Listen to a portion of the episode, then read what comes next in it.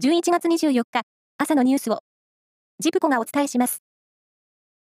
サッカーのワールドカップカタール大会は、4日目の23日、1次リーグ E 組で、日本が強豪ドイツと対戦し、2対1で逆転勝ちしました。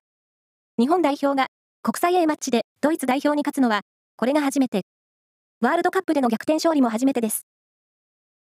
一方、同じ E 組のスペイン対コスタリカの一戦は、7対0でスペインが圧勝しています。日本の次の試合は27日。相手はコスタリカです。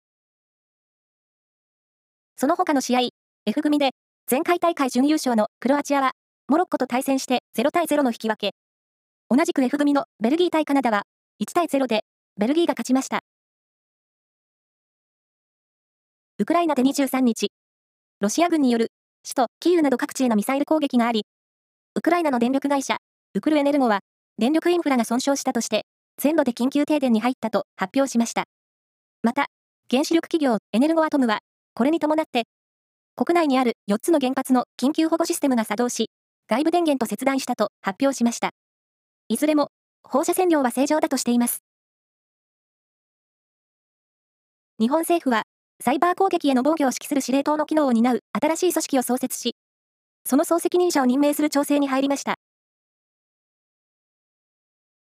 海や河川の水温の上昇といった気候変動により、漁獲量などに影響があると、都道府県が捉えている水産物が60品目以上に上ることが、共同通信の全国調査で分かりました。小さく生まれた赤ちゃんに、自らの母乳があげられない母親に代わって、寄付された母乳を提供する母乳バンクについて、民間会社が調査したところ、名称だけでなく、内容も知っていると答えたのは29.7%にとどまったことが分かりました。サッカーのワールドカップ、カタール大会で、日本の初戦となったドイツ戦のパブリックビューイングが、弥富市の名古屋競馬場で行われ、深夜にもかかわらず、100人を超える人たちが訪れ、